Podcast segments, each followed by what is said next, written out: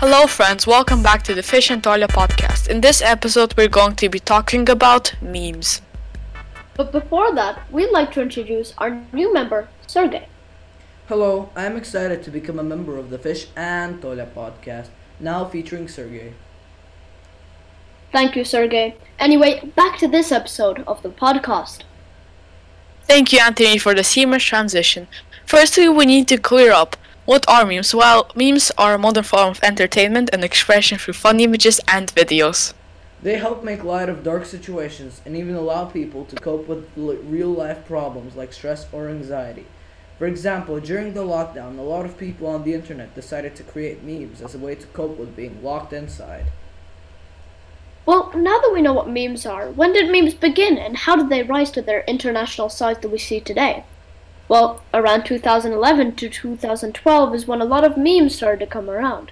Soon after were meme websites like 4chan and Reddit, which boosted its popularity by incredible amounts. The first ever memes that were famously created were the Trollface, Kermit the Frog, and Pepe.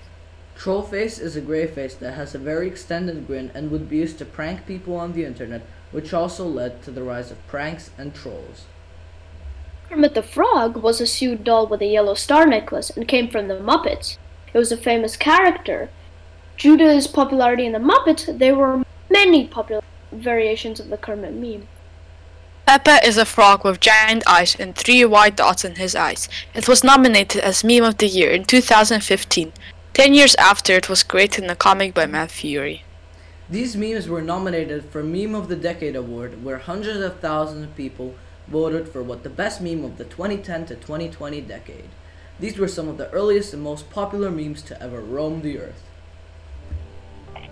I think that this really shows the growth of the internet over the past few decades and how new things and new trends could pop up in only a few months and, you know, soon be a viral trend. I agree with you, Anthony. Over the past years with COVID 19, a lot more people paid their attention to memes this generation experienced not only an influx of trends, but also new memes, which paved the way of internet culture as a whole. I also agree with this statement. 2020 was the start of a new meme filled decade because the pandemic caused even more people to focus on meme culture, which is why memes, games, and computer part shortages became very popular in 2020. Throughout the rise of memes, we have seen a large portion of meme websites and havens for memes to be spread, and of course new memes to be made. One of the example of this is Reddit, where people can upvote memes they like and downvote memes they don't like. Some popular meme websites as of now in the past decade are 4chan, Reddit, and 9gag. They are the main sources used for memes, but memes from these websites usually end up everywhere on the internet if they go viral. Let's change the topic. There are different types of memes. One of them is coping memes and dark humor. A lot of people dislike them. TheConversation.com did a research on it and found out that people with depression actually enjoy memes that relate their experiences. I think it's because people with depression think of memes in a different way. It's a unique way partly because they control their negative emotions differently and use humor and laughter as a way to cope with hard situations. This shows how memes have changed and adapted to affect our modern day society.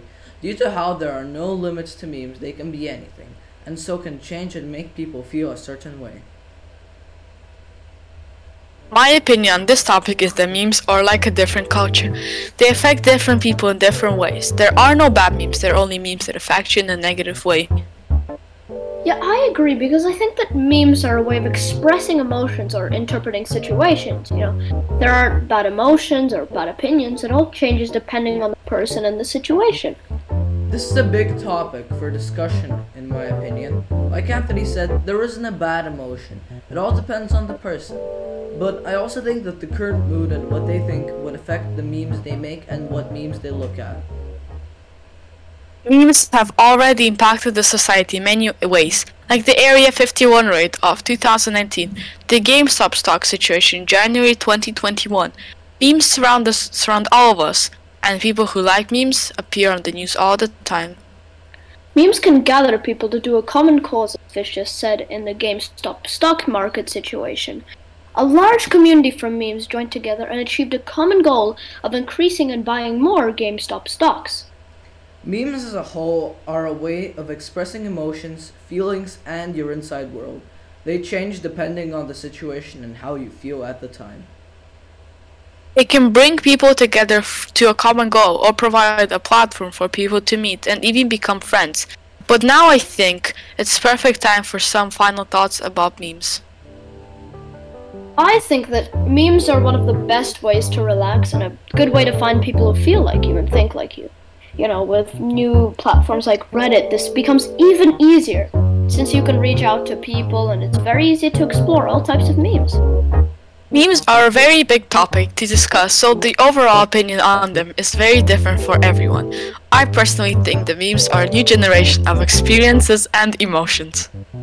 My final opinion on memes is that they are good. They have good impacts and negative ones, but overall, they've helped a lot of people during quarantine and made a lot of people's lives better every day. Well, I think that's gonna be it. Thank you, Sergey, for coming on to our podcast. Hopefully, we can see him again, and thank you for listening to Endless Opinions. This has been the Fish and Toilet podcast featuring Sergey. See you next time. Bye bye.